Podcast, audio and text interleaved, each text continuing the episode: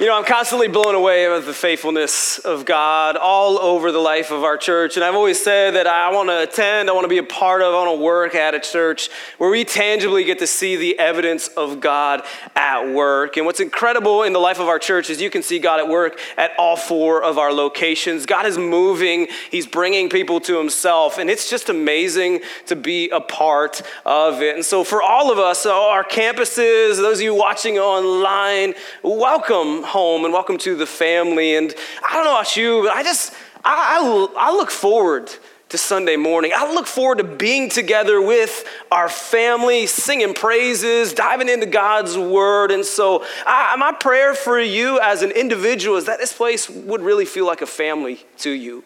Um, it could be easy to get lost in a crowd, but that you're known and you are loved and you are cared for. And so, to everyone, welcome to the family, welcome home, welcome to Northridge Church. We're honored to have you here this morning. If you got your Bibles, Acts chapter 6 and Acts chapter 7 is where we're going to be this morning. You can jump into the Northridge Church app and you can take notes along. And as you kind of make your way to Acts chapter 6 and 7, if, if I think back long enough, I'll make it to my high school days. And one thing that I, loved about my high school days was the sports that I played. I played four sports in high school, and one of my favorite ones was basketball. And in my junior year of high school, we had a phenomenal basketball team. Our team was almost unbeatable. We, we were just cruising through the season, and about three fourths through the season, we were 20 and 0. No one could beat us. No one could touch us. And, and yet we were from, I'm from a very small town called Galeton, Pennsylvania. You, you can Google it, it probably won't be on the map. Like my best friend, were, my best friends were deer. Okay, that's how rural of an area it was. But for some reason, we had this combination of, of players that made a really amazing basketball team. And word began to spread until an article was produced in the state of Pennsylvania. We were ranked number one in the state of Pennsylvania for basketball. And so, yeah, it was awesome. It was crazy. And as a, like a high schooler, we are like, we've arrived, guys. Like, we are untouchable. We are invincible. Until three games later, we lost. And not only did we lose, but we lost to a team that we would have beat 10 out of 10 times. We lost to a team that we should have beat by 20 or 30 points. And I remember sitting in that locker room with my teammates, and we were all wondering what just happened. How, how do we lose to that team? Our coach walks in, he's frustrated, and he looks at us, and he says, Guys, did you think this was going to be easy? Did you, you think that every team that saw that ranking would just come in here and roll over because you're the best team in Pennsylvania? He says, guys, that ranking put a bullseye on this team. And now every team that plays us wants to beat us that much more. So you better be ready. Opposition is coming. You better be ready, team, because opposition is coming. You see, the same is true for you and I. When we choose with our life to follow Jesus, when we choose to, to put our faith and belief and we confess with our mouth that Jesus died for us and, and rose again, what happens is the enemy puts a bullseye on your life. He puts a bullseye on your life and he will do whatever he can to oppose the things you stand for. He will do anything he can to get you and your testimony, to drag Jesus' name through the mud. And we're going to see this opposition that the early church faced and that we face today. We'll start in Acts chapter 6. It says, Now Stephen, a man full of God's grace and power, performed great wonders and signs among the people. Here it is opposition arose. However, from members of the Synagogue of Freedmen, as it was called, Jews of Cyrene and Alexandria, as well as the provinces of Cilicia and Asia, who began to argue with Stephen. But they could not stand up against the wisdom the Spirit gave him as he spoke. So, before we dive too far into the text, let me just give you a little background. You see, we, we've been studying the early church right? In the book of Acts, and we've seen some of their successes and some of their failures. And, and last week, we, we talked about church problems. That the church is an amazing thing because the church is full of imperfect people chasing after a perfect Savior. And so it's amazing that God uses imperfect, sinful people like us to do amazing things, but it also means that there's to be problems sometimes in the church. And one of the problems the early church faced was when the, the, the, Jewish people were clashing in the early church with the distribution of food to widows. And so the apostles respond by appointing seven men to oversee the process. One of those men's men name was Stephen. And Stephen in the early church at this time is growing in, in his influence and his leadership. In fact, the passage says that he was performing signs and wonders. And as his influence grew, so did the opposition because he's getting ready to face opposition in the life of the early church. And here's what's true the early church faced opposition, and every church in between will face opposition. We're not void of that. You see, the church faces opposition. You and I, in, in, in this century, in 2023, we will face opposition. People will push against us for what we stand for and what we believe in. In fact, the Apostle Paul, he mentored a young pastor named Timothy. And look what Paul says to this young pastor. He says, In fact, everyone who wants to live a godly life in Christ Jesus will be persecuted. And aren't you glad you came today? And I feel all good, warm, and cozy, like, yeah, following Jesus, you're gonna be opposed. That's not exciting news. But if anybody knew persecution, it was the guy who wrote those words. His name was Paul. And Paul, for the name of Jesus, was beaten multiple times. Paul, for the name of Jesus, was thrown into prison. He was stoned. In Paul's calling, Jesus told him, For my name, you will suffer greatly. So, the church, we are the church. It's not buildings, it's people. The church will face opposition. And let me just talk about the types of opposition that we face. I believe there's three, ty- three types of opposition. The first is, is maybe the hardest it's called friendly fire. This is the type of opposition that doesn't come from external forces, it comes from within.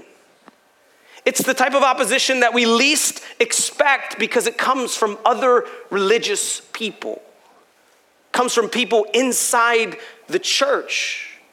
Might come from your community group might come from another local church. This is the type of opposition that Stephen is going to face. It didn't come from people who couldn't stand the name of Jesus, it came from other religious people. So sometimes you will face opposition from within. The second type of opposition is external fire. It's the opposite of friendly fire, it's opposition from without, the outside forces. Can I tell you, church, today, sometimes the world our culture stands in opposition to the things of God. There will be times where your faith and what you believe is pushed against from our culture. And so don't be surprised when, when people mock you for your faith and what you believe in. Don't be surprised when people call you intolerant or bigoted or antiquated when you stand on the truth of God's word, because there are times where our world and our culture just completely disagrees with the ways and the beliefs of God. In fact, this happened in the book of Acts. If you skip ahead to Acts chapter 19, there was this city called Ephesus. It was like the New York City of that time period. And, and, Christianity is growing like wildfire in Ephesus to the point where it's actually hurting businesses. You see, there were businesses in Ephesus that would sell wooden false gods that people would buy and put in their house because they wanted the blessings of God.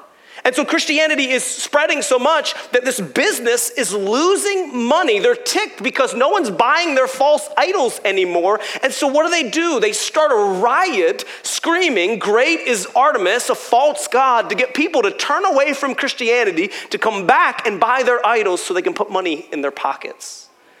Because sometimes in the world, in our culture, it pushes against the very things that we believe. It's external fire. The third type of opposition is demonic fire.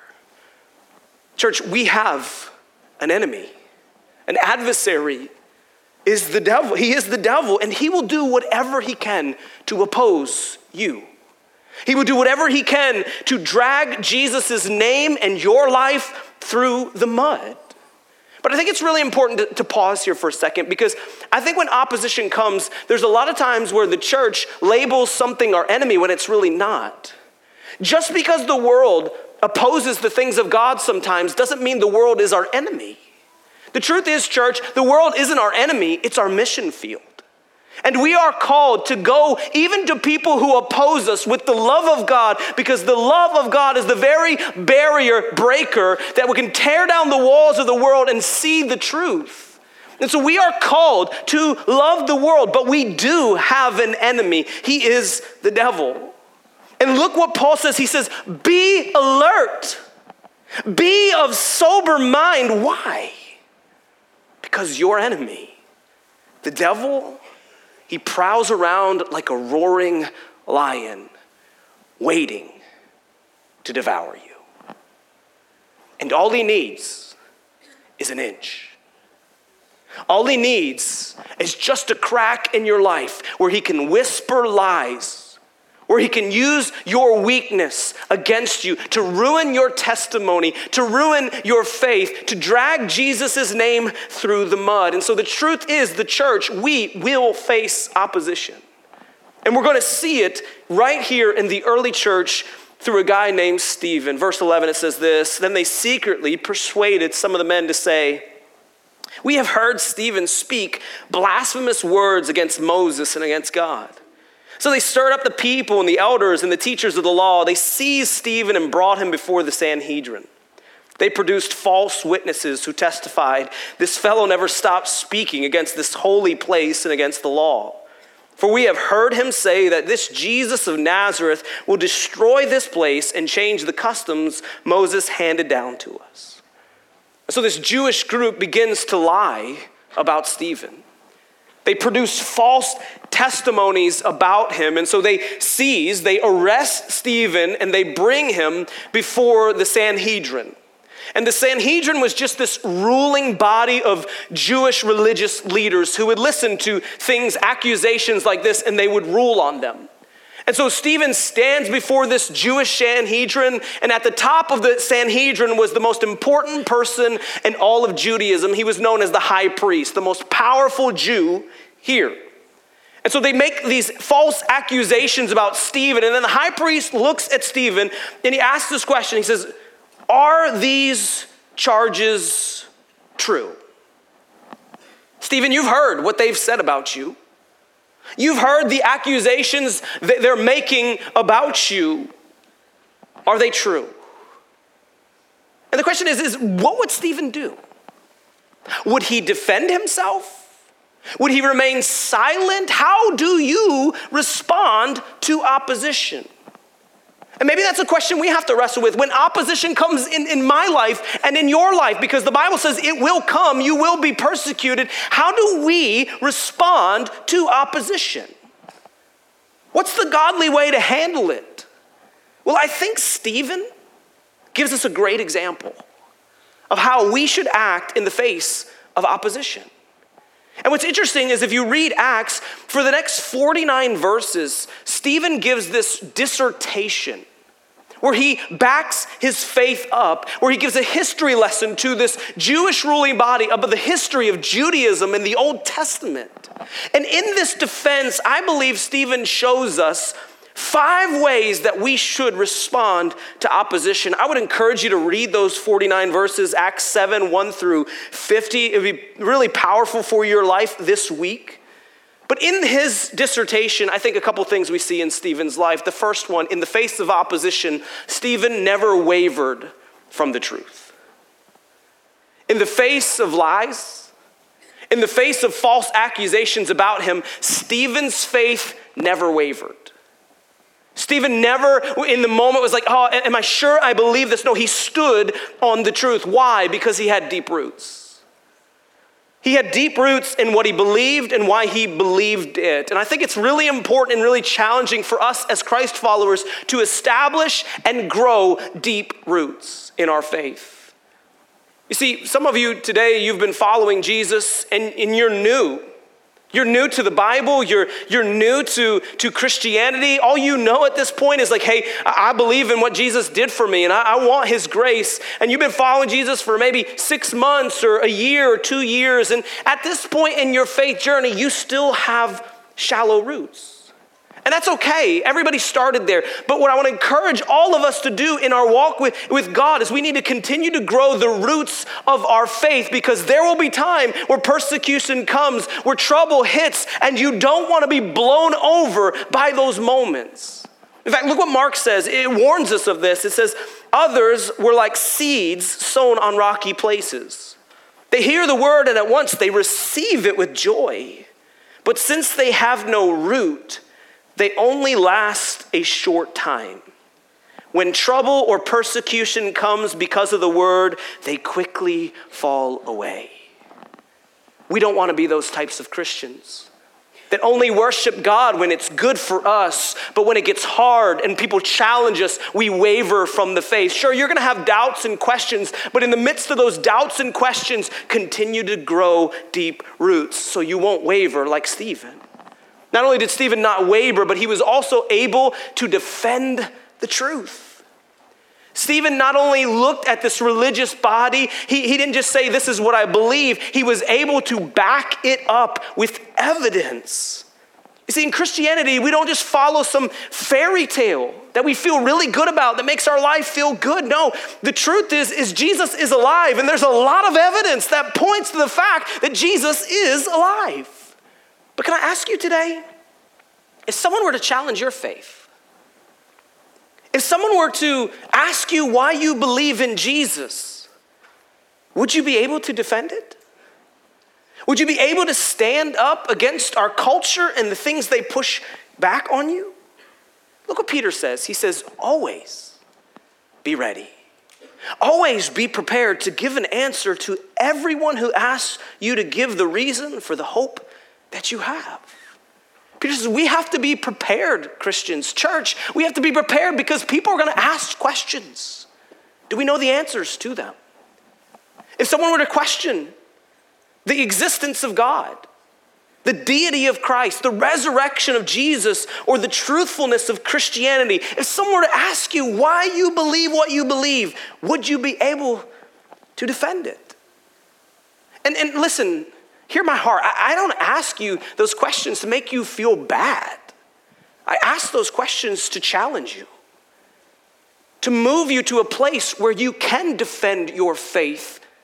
When questions come, you are ready for them because here's what I know. A lot of times, those questions don't come from opposition, they come from curious ears. Can I tell you some of the hardest questions that I have to answer about the Bible? Do you want to know where they come from? My children. I think sometimes it's because they don't want to go to bed. right? At night, my oldest daughter, Joelle, like she throws out some haymakers. And I'm like, listen, go to bed, honey. Daddy's not ready for this. Email me, okay? Today's parent child dedication. And parents, grandparents, aunts, and uncles, we have curious ears that want to build their faith. And as moms and dads and grandparents, we got to be able to answer our little children's questions. We don't look at them and say, No, you just believe that. No, we don't want them to just believe that because there's generations who have walked away from the faith because parents have told them, Oh, just believe it. We have to build foundations, and part of building foundations in little kids and curious ears is being willing to answer their questions, being ready to do that. Stephen didn't waver from the faith, and he could defend his faith. And not only could he defend it, but third, he challenged others with the truth. I love this about Stephen, is he was a fighter. He was scrappy. And while he defended his faith, he called people blind to it to see it. He challenged their belief while he defended his own.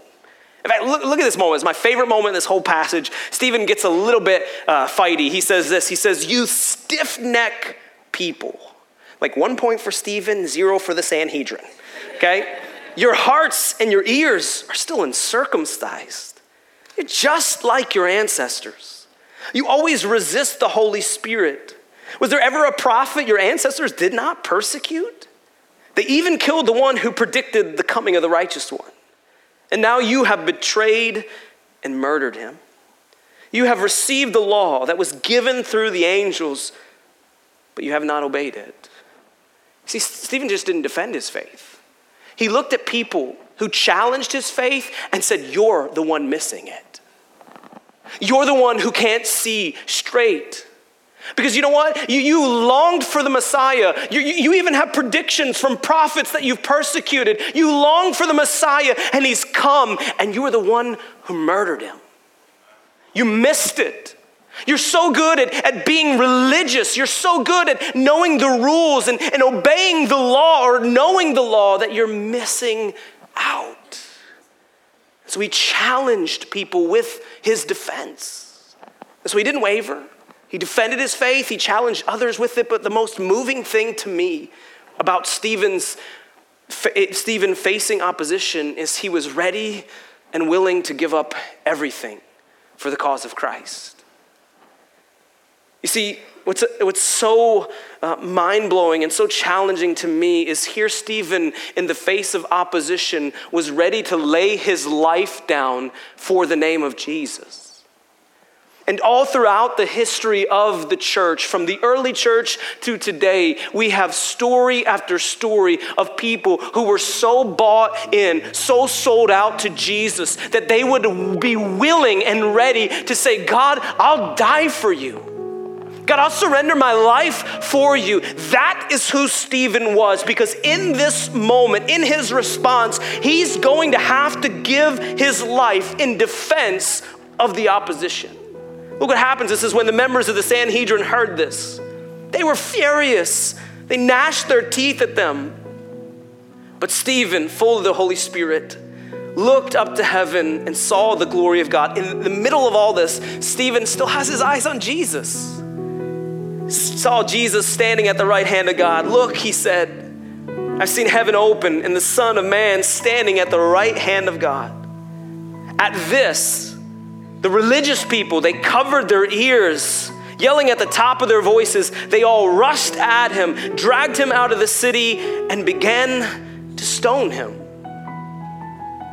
So, in the midst of the lies about him, in the midst of the false testimonies about him, Stephen is ready and willing to give up his life. And it, it, it makes you ask the question would I? Would you? I mean, are you so in love with Jesus and what he did for you that you would be willing to give up everything for him?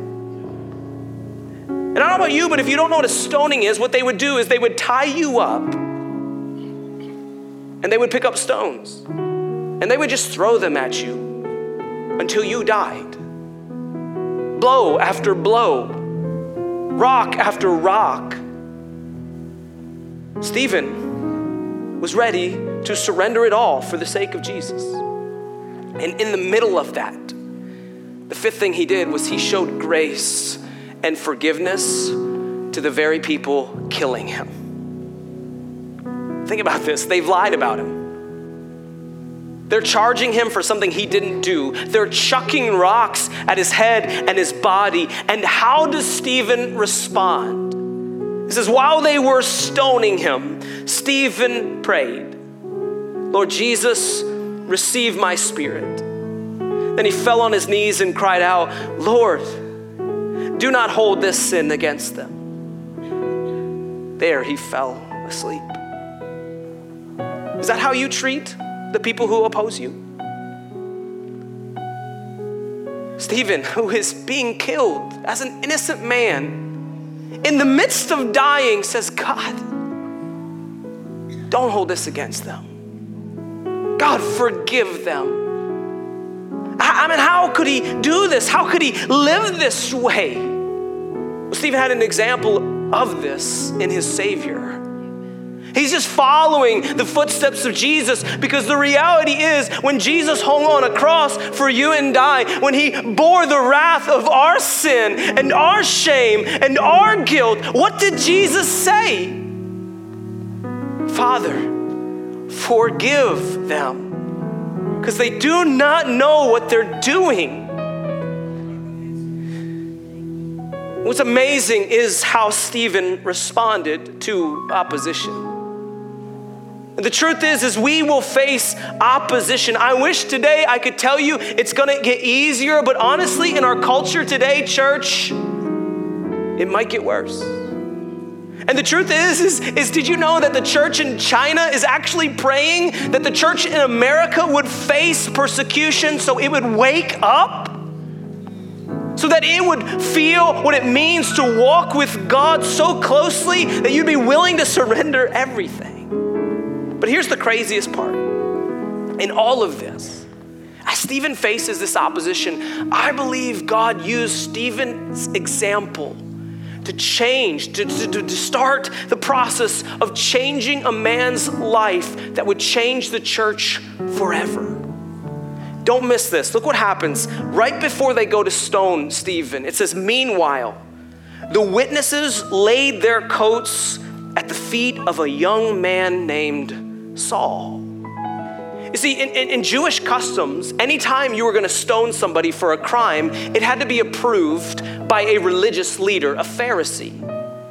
And so, what they would do is they would lay their coats at the feet of that religious leader who was approving the stoning of that person. And so, in this moment, the, the people are laying their feet at a religious leader's named Saul. You might know him better as Paul. Because Paul wrote two thirds of the New Testament. Paul, remember, who, who told this young pastor named Timothy, you better be ready because persecution will come? You see, I believe used, God used Stephen's story, his example, to begin the process of softening Saul's heart for what Jesus was going to call him to. So, church, we are going to face opposition. How are you responding to it? And maybe in the face of opposition, God isn't just using it in your life, but He's using it for the people watching you through it. How are you responding? Let's pray together. You know, God, it's so easy after a message like this to just pray, God, help us in the face of opposition. And yes, God, we, we desperately need that. But God, today I just pray for the people who are opposing you. I pray for the people in our culture and our city who still don't see the truth. And God, I pray that you would use this church through our response to the opposition that they bring to us, to our church that they would see such a godly example, that it would be the very thing that breaks down the walls in their life, that they would see Jesus as gracious and loving and kind through our testimony. Help us to be that church, Father. In Jesus' name.